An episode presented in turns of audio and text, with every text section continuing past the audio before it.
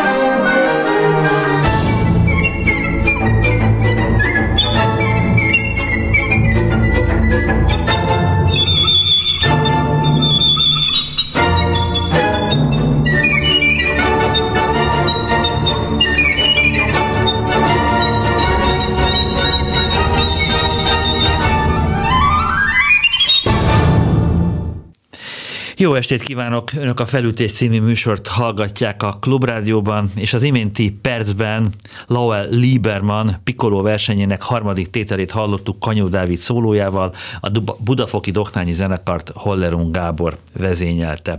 És a mai vendégem Kanyó Dávid. November 26-án, tehát holnap után pénteken, este 7 órakor a Budapest Music Center könyvtárában Kaleidoszkóp Pikolós Gyöngyszemek címmel ad egy koncertet, melynek a központjában vagy a centrumában a Piccolo áll. Ez egy sorozatnak a része, mint megtudtam, ez a sorozat már évek óta zajlik. Fuvola művészként valamiért fontosnak érzi Kanyó Dávid, hogy a pikoló az ne a fuvola váltó hangszere legyen, hanem egy önálló hangszer. Úgyhogy szeretettel köszöntelek itt a stúdióban. Szervusz, jó estét! Azért szögezzük le, hogy ha az ember otthon fuvolistaként fuvolával gyakorol, akkor kevésbé megy a szomszédok idegére, mint hogyha pikolóval. Tehát ezt elmondhatjuk, nem?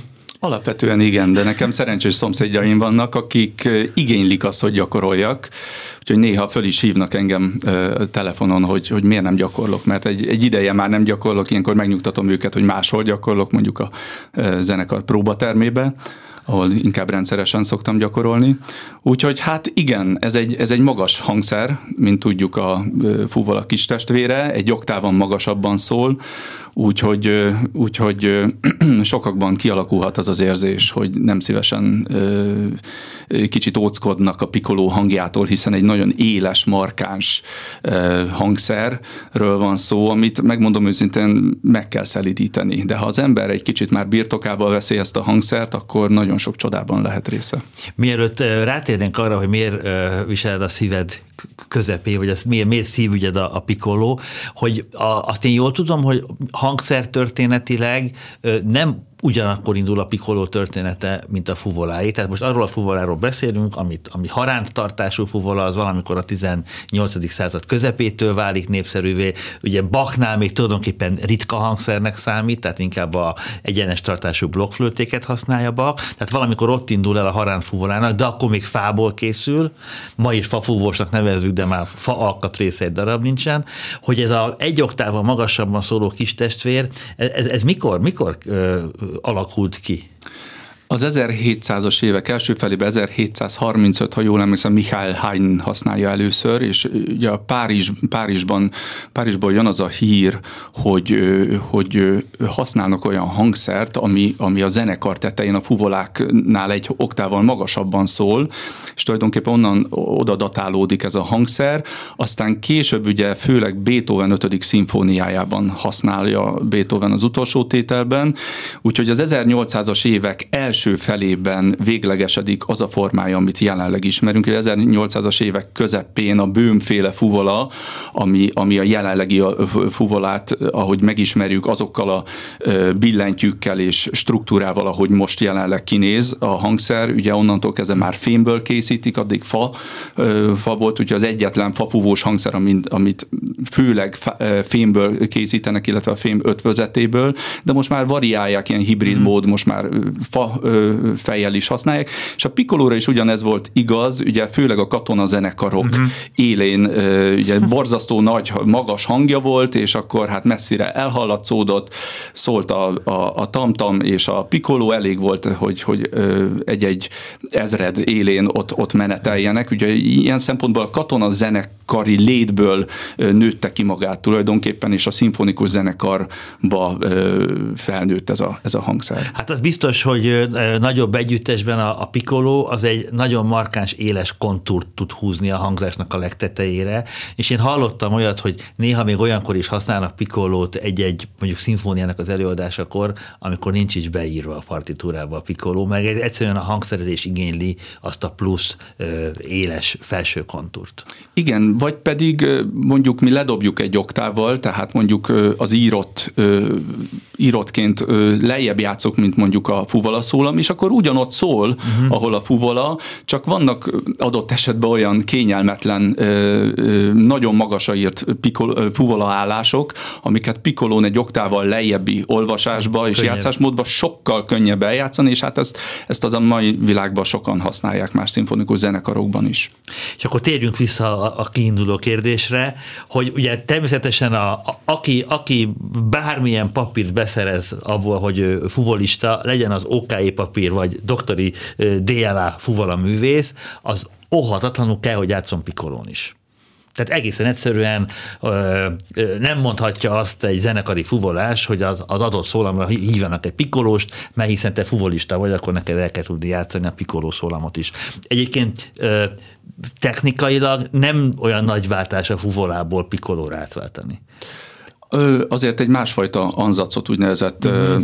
szájkialakítást, hogy a, ugye a, a luk, az ajaksípos hangszer, hogy hogyan, hogyan képezzük a hangot.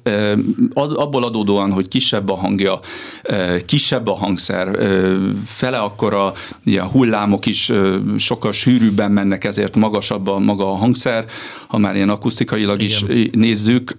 Ezáltal azért valamelyest egy másfajta anzacot is igényel de borzasztóan jó hatással van, én megmondom őszintén. Gyöngyösi Zoltán, akiről remélem egy pár szót még ejtünk, a műsorban, volt nagyszerű tanárom, ő, ő mindig ezt vallotta, hogy a flexibilis anzac az nélkülözhetetlen, és, és én azt vettem észre így az évek folyamán, hogy borzasztóan fontos, és nagyon jót tesz minden fuvolásnak. Magamból tudok persze kiindulni, hogy, hogy egy basszus fuvolát, egy alt fuvolát, egy pikolót, egy hmm. fuvolát, tehát a fuvola teljes családját váltogatja az ember. Akár egy darabon belül is. Szerencsére egyre több ilyen mű van, annál színesebb és kontrasztosabb egy-egy mű ezáltal, úgyhogy, úgyhogy ennek, ennek mindig örülök, hogyha erre mód van. Na, akkor most tényleg térjünk rá, hogy hogyan kezdődött a, a szerelem, és hogy ennek a sorozatnak, gyorsan elmondom, hogy Geri Sokker, Páncél Tamás, Magyari Marcel, Gajdács Armand, Hutrik, Bence, Lancó, Lacó Zoltán, és a végén ismét egy Geri Sokker darab hangzik el, és a többsége egyébként vagy ősbemutatóként, vagy magyarországi bemutatóként, és hogy ezek kifejezetten olyan darabok, amelyek nem a fuvolát cserégetik a pikolóval, hanem itt a pikoló úgymond a, a, a főszereplő, és hogy ebben a sorozatban már korábban is mutattál be ilyen darabokat, hogy honnan kezdődött ez a szerelem, és mi, mi az oka, ha, ha lehet kérdezni olyat, hogy a szerelemnek mi az oka, hogy mi az oka ennek a szerelemnek. Szerencsére több oka is van. Elsődlegesen, hogy 18 évvel ezelőtt, amikor én Matúz István osztályát végeztem Debrecenbe, akkor egy próbajáték okán bekerülhettem a Budafoki Doknányi Ernő Szimfonikus Zenekarba, és, és ott rendszeresen elkezdtem koncertezgetni ö, egyetemistaként. És azt tapasztaltam meg, hogy, hogy, hogy körülöttem lévő más pikolósok, vagy hát amit én hallottam, akkor én még nem nagyon kezdtem el pikolózni, csak fuvoláznom kellett, hogy, hogy mennyire kényes dolog ez. És akkor én is, én is valahogy ez a dolog engem is meghatott, hogy ennek a szele, hogy, hogy próbálgassam, meg valahogy rá is voltunk kényszerülve arra, hogy amikor éppen úgy osztjuk be egymást, hogy oké, okay, akkor a következő héten neked kell pikolózni, az ember kénytelen, kelletlen kell, hogy, hogy foglalkozzon ezzel a hangszerrel, annak ellenére, hogy Debrecenben mi egyáltalán nem kellett, hogy pikolóhoz mm. nyúljunk. Most már szerencsére a Zeneakadémián van ilyenfajta képzés, tehát a fuvala oktatás mellett úgynevezett úgynevezett zenekari képzés játék is van, ahol pikoló, pikolón is játszani kell, vizsgákon is.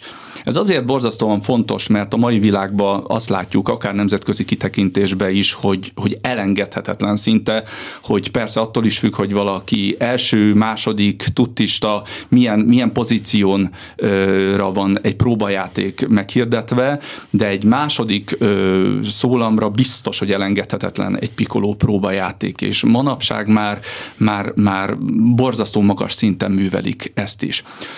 Tehát ez a 18 év, ez, ez megtanított erre, hogy ezzel foglalkozni kell, és megmondom őszintén, hogy így, amint ez nekem egyre jobban ment, én beleszerelmesedtem ebbe a hangszerbe, és hogy mi mindent lehet ebből kihozni. A másik elindítója ennek a sorozatnak az 2017-ben Grádóban, Olaszországban egy olyan nemzetközi Piccolo Fesztiválon, kurzuson vettem részt, ahol a világ négy-öt vezető zenekarának a pikolósa tartott kurzust.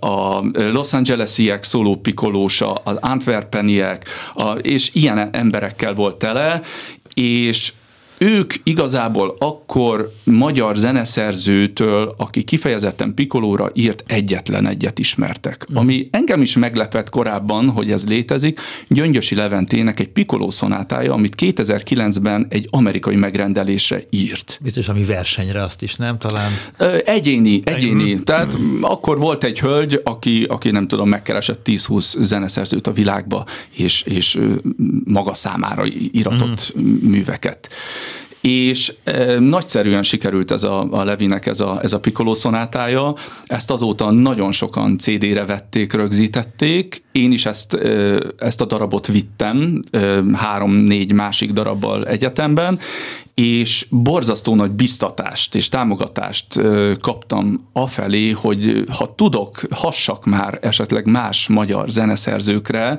mert tudják azt, hát Bartók Kodály országában, hogy micsoda jó zenék vannak magyar zeneszerzőktől, uh-huh.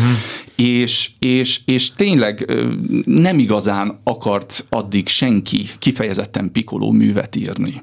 Jó, innen folytatjuk a beszélgetést. Hamarosan Vivaldi C-dur Piccolo versenyének harmadik tétől fogjuk hallani Kanyó Dávid és a Flautet Fuvola Quartet előadásában.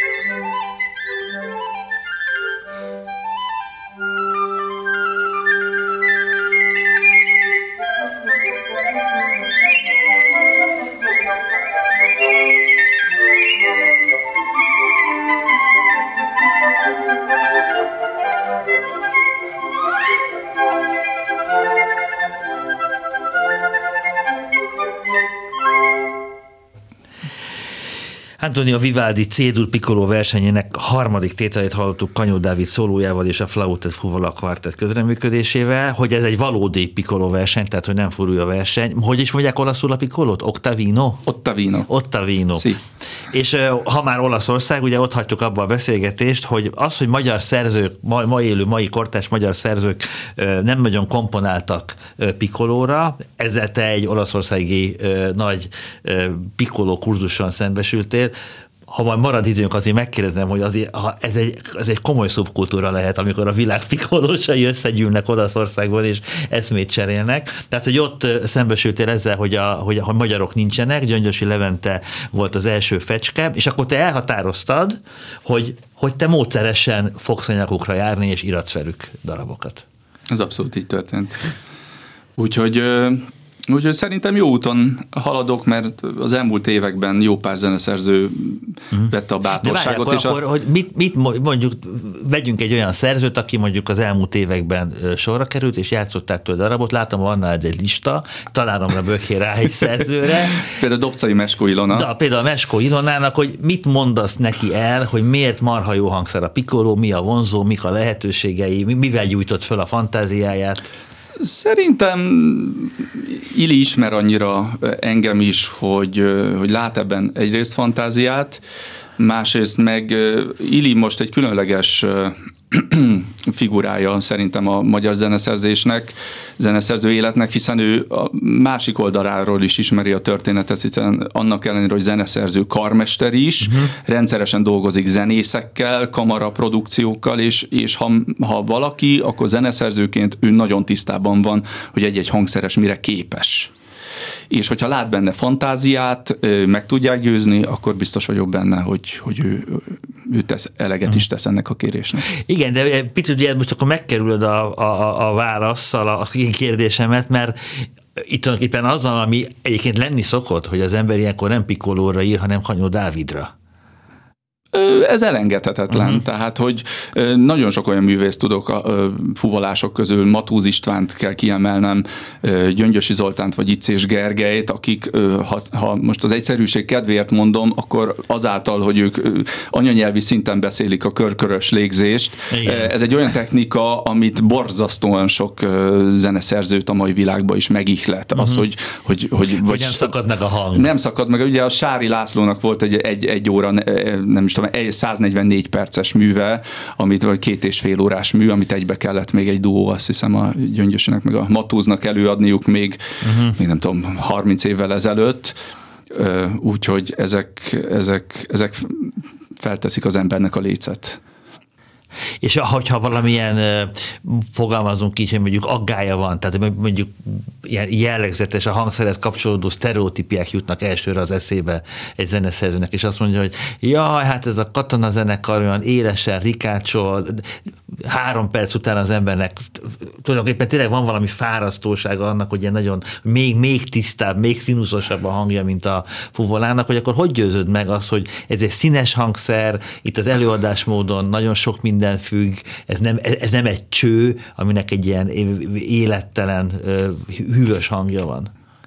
Szerintem Bartók koncertója óta uh-huh. minden zeneszerző tudja, hogy, hogy ez nem csak arról szól ez a hangszer. Tehát gyönyörű, melodikus, éneklő, kifejező játékmódot lehet ezen ezzel a hangszerrel elővarázsolni, és, és szerencsére nagyon egyre több hang, zeneszerző mer úgy a pikolóhoz nyúlni, akár egy szimfonikus zenekari kontextusba is, hogy, hogy, hogy szólót mer úgy, úgy írni egy pikolónak, akár egy össze kötő kis elemet, vagy bármit, hogy azt, azt, azt, azt tényleg az a hangszer tudja. Mm. Mint ahogy mondjuk a, egy angol kürt is. Annak egy olyan hangszíne van az oboa, oboán belül, amit ami nem véletlenül főleg szóló, szóló hangszerre, hangszerként uh-huh. szerepeltetik, ellenben a pikolót, ahol meg azért a tuttékba is, ahol meg kell, hogy szólaljon a zenekar, nagy fortékban, oda teszik azért a végére. És hát borzasztóan hatásos tud lenni. Nem tudom, hogy az a, a, a fúvósoknak ez egy ilyen specialitás, de most hitelen eszembe jut, hogy a, a Klenyán Csaba a, a klarinét repertoárjának a bővítéséért ő maga rengeteget tesz, miközben egyébként azért klarinétnek van repertoárja, és akkor ő is elindított egy, egy klarinét antológia sorozatot. De ha már az Icés Gergelyt mondtad, hogy hát egy egész lemes sorozata van, ami, ami, ami fuvola antológia, és akkor ebben tényleg a, a 18. századtól a mai napig minden van benne, hogy, hogy a, a fuvósoknál ez tehát egészen egyszerűen, hogy a, a repertoárotok összehasonlítva akár egy billentyűs hangszerrel, akár egy hegedűvel, akár egy csellóval, hogy, hogy egészen egyszerűen, ha nem tesztek azért, hogy a repertoárotok gazdagabb, színesebb legyen, akkor a zeneszerzők maguktól nem fogják bővíteni ezt a repertoárt. Ez, ez pontosan így van, mert lássuk az, hogy Bakkorában is, a Mannheimi iskolától kezdve, hmm. hogyha nem fedezik fel azt, azokat a, a, a zenészeket, akik, akik ott egy, egy külön ö, ö, olyan iskolát képviseltek, a, hogy akkor nem születik meg egy csomó alapvető olyan mű, amit most már teljesen természetesnek veszünk, Brandenburgi versenyektől Igen. kezdve egy csomót mondhatnék, hát egy-egy, egy-egy művés, hát Paganinit mondhatnám, hát hogyha Paganini nem olyan aki, akkor, akkor az ördög hegedűse, aki, akkor, akkor Liszt Ferenc, vagy akik olyan meghatározó egyéniségek voltak, hogy, hogy ösztönözték a társaikat is, kortársakat is, és, és, és ha ők nem írják le azt azokkal a képességeikkel, amit el tudtak játszani, akkor, akkor ma nem tartanánk itt szerintem a kulturális életben sem.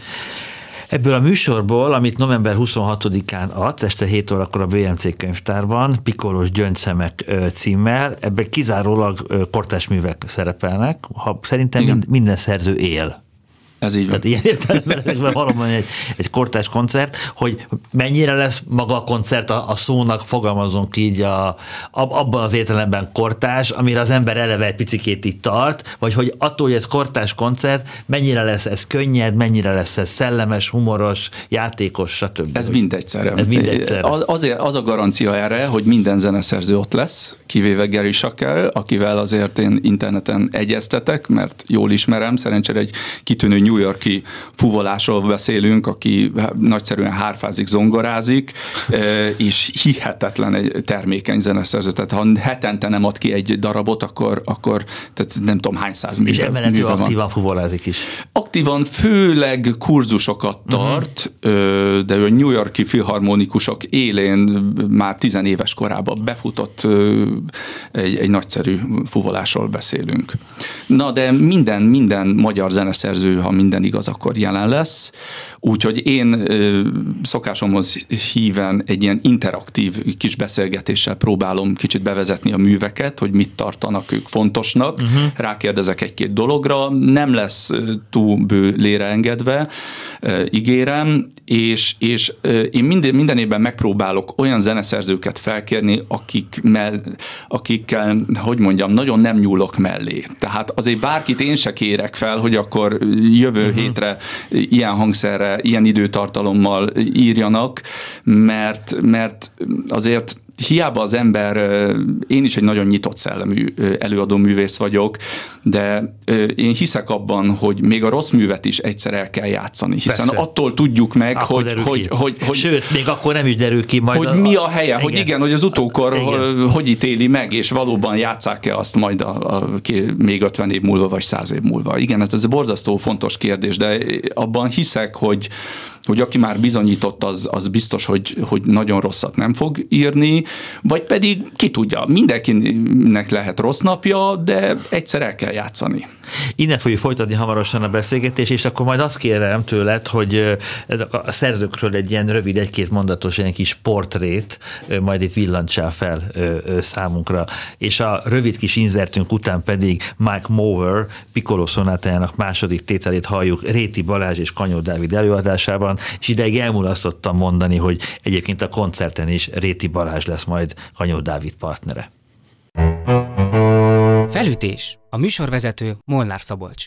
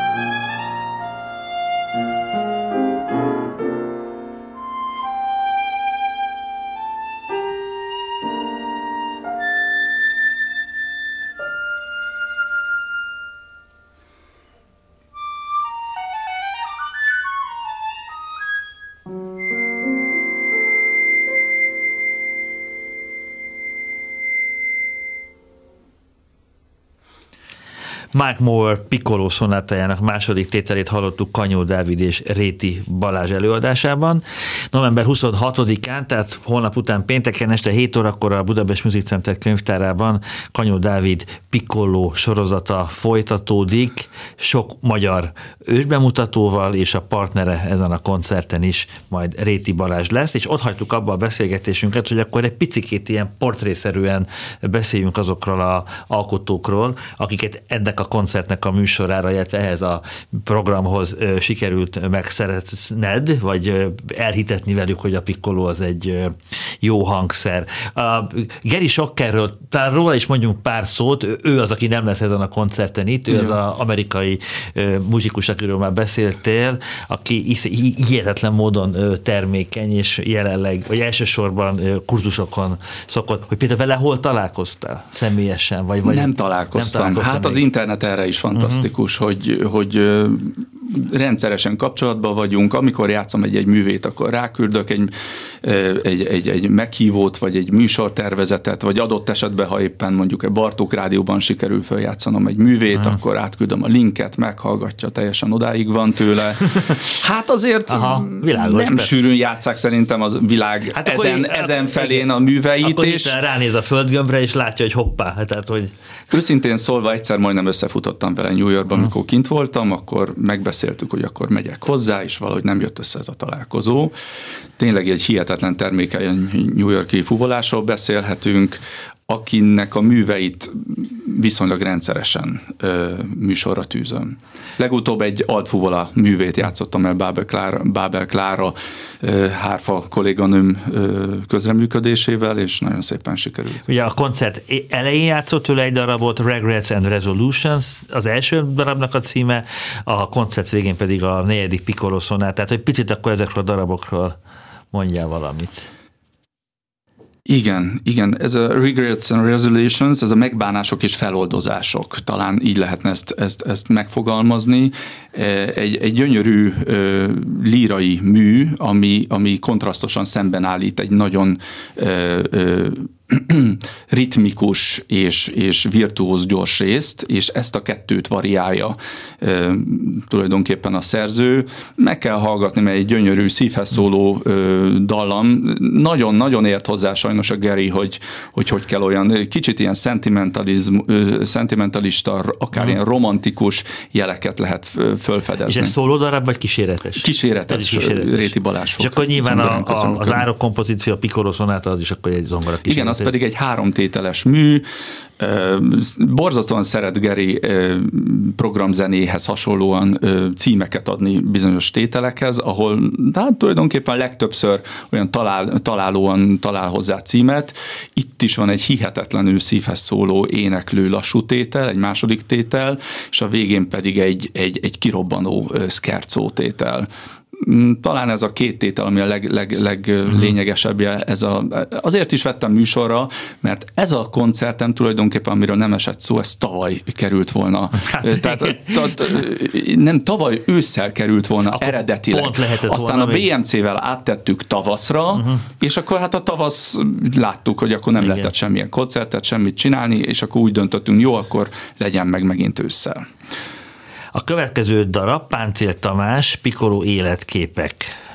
Igen, Páncél Tamás szintén a Doknányi zenekar kiváló művésze, hegedül. Én mert hogy te is a Doknányi zenekar művésze vagy. Én is a Doknányi zenekar fuvola művésze vagyok és, és Tamással szerencsére már nagyon régi a kapcsolat olyan szempontból is, hogy két-három művét is bemutattuk a szimfonikus zenekarral, különböző ö, terjedelmű műveit, volt azt hiszem egy budapesti szaxophon kvártetnek írt műve, amit meg zenekari kísérettel, azt is mi mutattuk be, ha jól emlékszem, és amit kiemelnék tőle, hogy körül, körülbelül tíz évvel ezelőtt, 2009-ben vezényeltem én egyszer a többször is, de volt egy nagyobb koncert, ahol a Doknányi zenekart vezényeltem, és ott műsorra tűztük Tamásnak egy zenekari művét, amit én mutathattam be.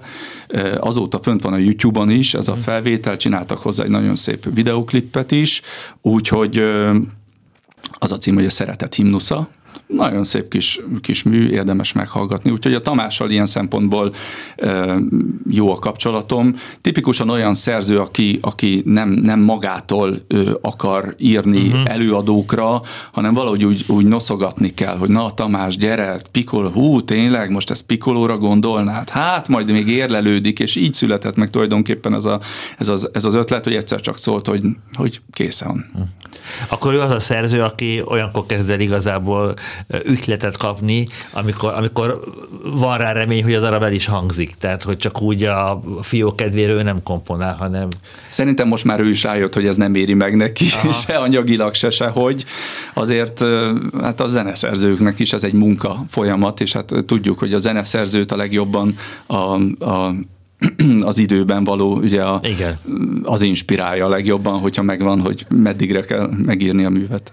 Hát nyugtass meg, hogy ezek a művek már mind kész vannak már, hiszen holnap után Abszolút. ezeket el kell játszani. Így van, így van, így van. Magyari Marcel apróságok, ezt a címet adta a darabnak, az ember óvatatlanul arra gondol, hogy, hogy, hogy ez, a, ez a fuvola méretére is utal esetleg ez a cím, hogy apróságok, de lehet, hogy arra utal, hogy sok rövid tételből áll.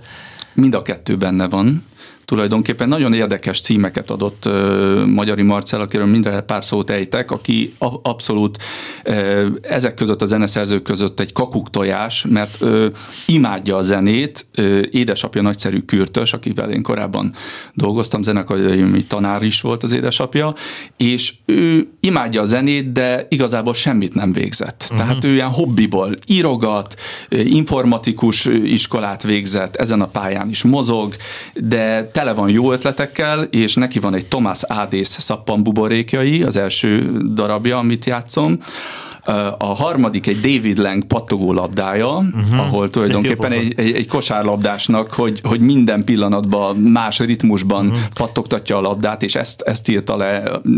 Végig számoltam az egész, nem is tudom hány ütemből áll, de kettő darab ütem van, ami egymás után azonos ütemjelzésű. Uh-huh. Tehát minden ütem másban van, teljesen érdekes ritmusokkal, és a középső tétel pedig tulajdonképpen, ha úgy veszük, egy megemlékezés, egy, egy egy állatról, egy, egy különleges dzsungelben élő madárról szól, mindjárt nézem a neve, Kaua IOO, ez a neve ennek a madárnak, és ezt rögzítették a YouTube-on az utolsó fennmaradt példánynak az énekét. Uh-huh. És ezt úgy, ahogy van, ő ezt lekottázta, és hát ez gyönyörűen egy pikoló, ezt vissza tudja ezt a hangszint adni, meg ezt, a, ezt ebbe a tartományban mozog ez a madár, úgyhogy úgy, ahogy van, a szerző azt lemásolta fül után, és ezt kottázta le. Nem egy hosszú dolog, és Akkor nagyon különleges. Mondani, két élő nagy zeneszerző, Thomas Adis és eh, David Lang, illetve egy már kihalt zeneszerző, ez a, gondolom ez valami Ausztrál vagy új-zélandi madár lehetett, nem akinek a hangját. Hát, ennyire nem néztem utána, megmondom őszintén. Mert hogy azt gondoltam, hogy a harmadik tétel is esetleg majd egy, egy zeneszerzőnek a kicsit ilyen karint is így írtok ti, tehát hogy ahogy David Lang pattogtatja a labdát, vagy uh, ahogy uh, Thomas Adis fújja a buborékokat, tehát hogy van van, van valamilyen karikatúra-szerű ezekben a címekben. Hát így elmondva rendkívül szórakoztatónak tűnik ez a kompozíció. Hát az lesz, remélhetőleg. A következő szerző Gajdács Armand, ő is kollégát, ugye? Nem. nem, ő zongorista. Így van. Ő is, ha úgy veszük egy kakuktojás, mert régóta követem az ő tevékenységét, még főiskola, főiskolán ismerkedtem meg vele, aztán úgy hozta a sors, hogy hugomat, aki csellista, elvette, így, így a súgorommá ja. avanzsálódott, ha így mondjam, és tudja, hogy nekem nagy szerelmem ez a pikoló, és már nem egyszer írt számomra művet, és megmondom őszintén, egyik jobb, mint a másik, most a legújabb műve, amit átküldött, amit majd remélhetőleg talán következő évadban is előadok, az vonósokra és pikolóra írta, úgyhogy egy kicsit megpróbálok én is nyitni, hogy ne csak egy, egy, egy kamara formációba, vagy egy zongora kísérettel tudjon a pikoló kinyílni, hanem, hanem egy nagyobb apparátusban is. És a művének a címe Égbolt. Égbolt, Sky, így van. Ö, borzasztó képszerű az ő műve is megmondom őszintén, hogyha az ember néz ilyen, ilyen, főleg ilyen világűrből való zenéket, főleg filmzenéket, akkor körülbelül ezt a, ezt a, uh-huh. ezt a világot kell elképzelni.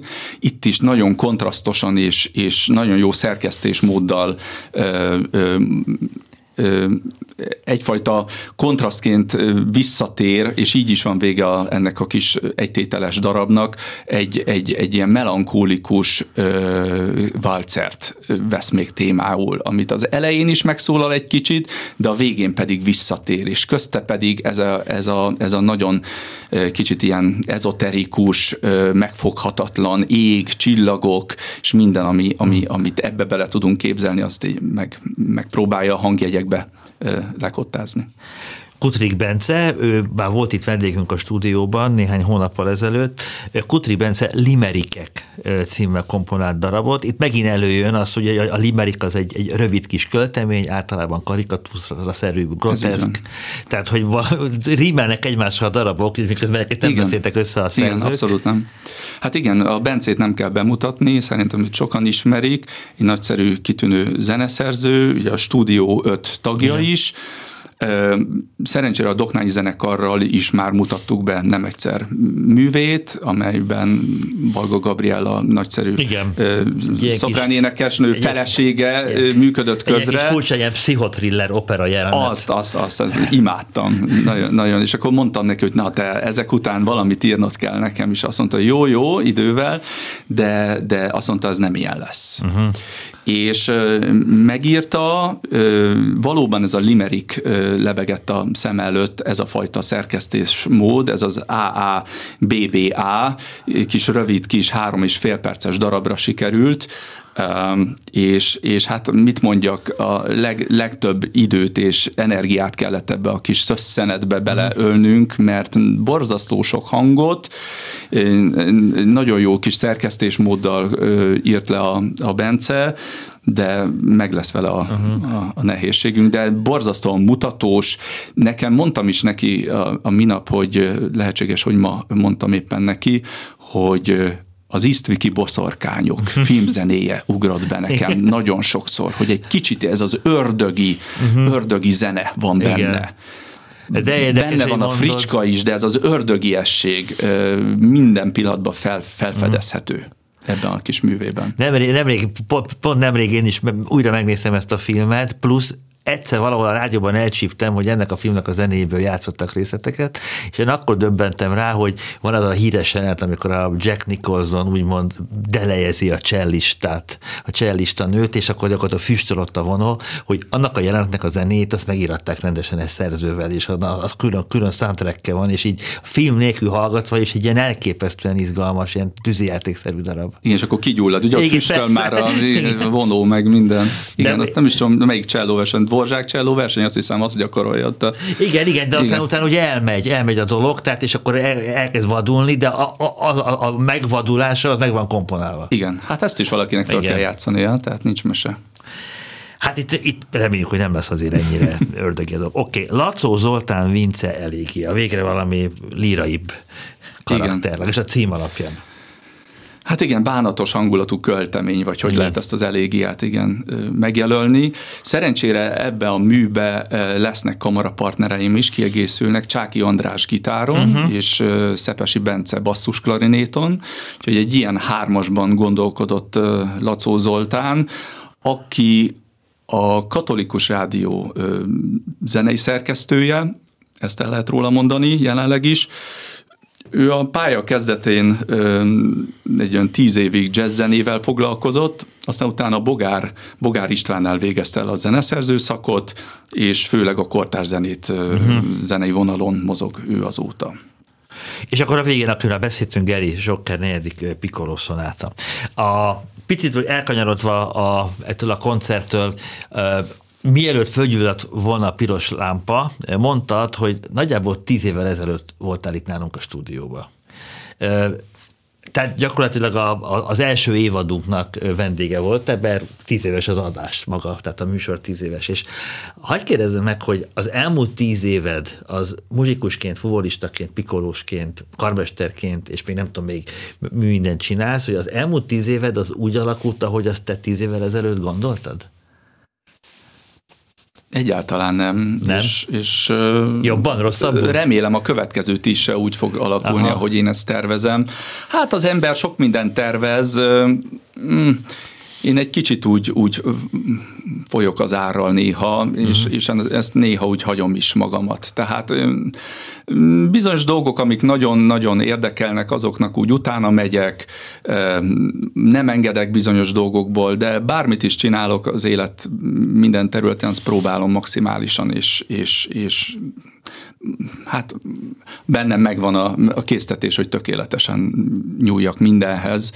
Úgyhogy azt majd utólag megítélik, hmm. hogy ez, ez, ez sikerült-e vagy sem, de én szeretek úgy lefeküdni, hogy amit ma letettem, azt valóban úgy tettem le, és olyan minőséggel, amit szerettem Amikor itt voltál, volna. akkor is valamilyen akkor egy kortás projekt miatt voltál itt, de emlékeim szerint azért tíz évvel ezelőtt még te nem voltál azért annyira elkötelezett a modern zene iránt, vagy rosszul emlékszem?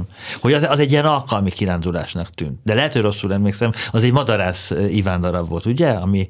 Igen, igen, igen. Egy, igen, egy kamara mű volt, de szerintem nem esett arról szó, hogy nekem mennyi, mekkora elkötelezettségem van a kortárzene felé, eléggé nagy, Aha. mert 15 éves korom óta Gyöngyösi Zoltán osztályából ugye mentem én tovább Matúz István osztályába, és talán ők kettem...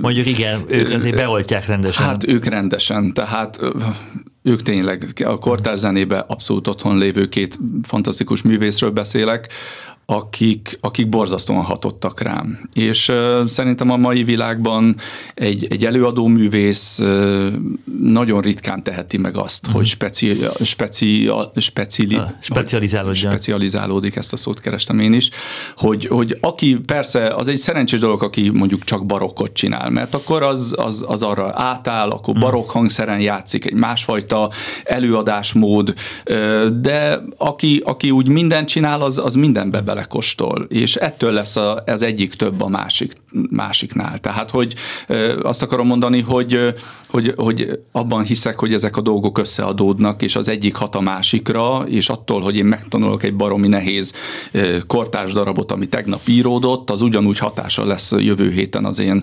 Bach-Brandenburgi versenyeimre, vagy a Hámolszvitre, amit elő fogok adni.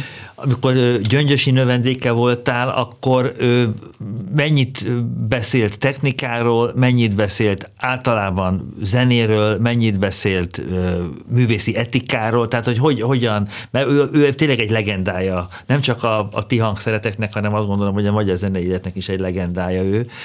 Én, én soha nem voltam óra, én mesterkurzusát se láttam, hogy, hogy mi volt az ő tanításának a, a, a, a legemlékezetesebb, vagy, vagy fogalmazunk így, hogy kulcs mozzanata. Szerintem pont ez így egységesen, hogy ő egy annyira annyira zenészként állt az egészhez, hogy néha én el szoktam mondani, hogy én nála nem fuvolás lettem, hanem zenészé uh-huh. váltam. Talán, ha ezt így lehet én szerintem mondani, hogy, hogy, hogy, hogy nála, nála valahogy itt az ember azokat a, a mondatokat, szavakat, amik, amik, amiket ő előadott.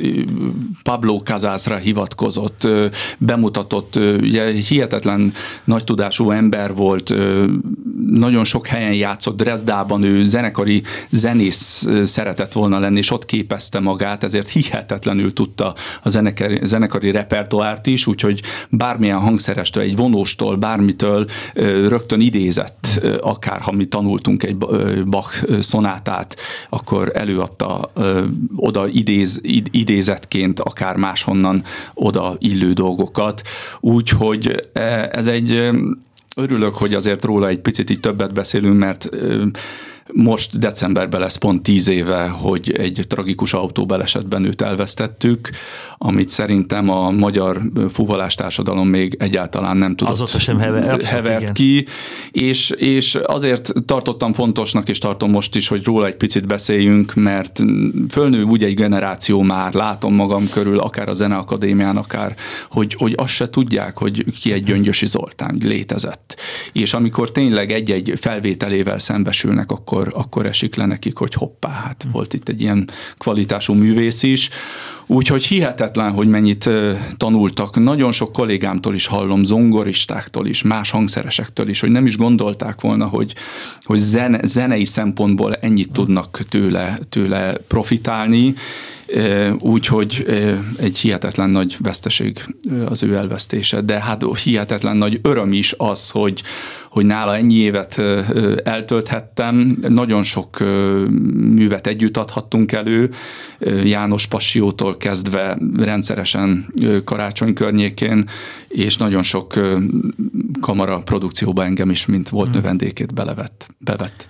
Hát nagyon köszönöm, hogy elfogadtad a meghívásunkat, és tudtunk beszélni Gyöngyösiről is. Én szívvel, szívből ajánlom ezt a koncertet november 26-án Kaleidoszkóp Pikollós Gyöngyszemek címmel Kanyó Dávid és Réti Balázs fog adni egy nagyon izgalmasnak ígérkező hangszert, és remélhetőleg a, a Pikolónak nagyon sok színe és nagyon sok oldala mutatkozik majd meg ezen a hangversenyen, és hogy ha már a BMC-nél tartunk, akkor hagyj javasoljak egy másik programot még november 28-ára a BMC-ben, ez három program, délután négykor, hatkor, illetve este nyolc órakor egy melodráma kis minifesztivált ö, ö, tartanak.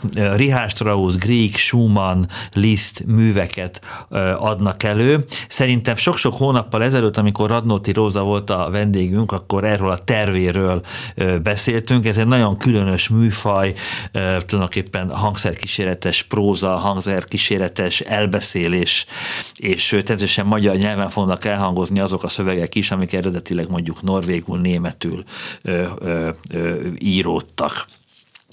Én ezzel köszönöm meg már a, a, a figyelmüket. Búcsúzóul Gajdács Armand Égbolt című darabját halljuk meg Kanyó Dávid és Réti Balázs előadásában.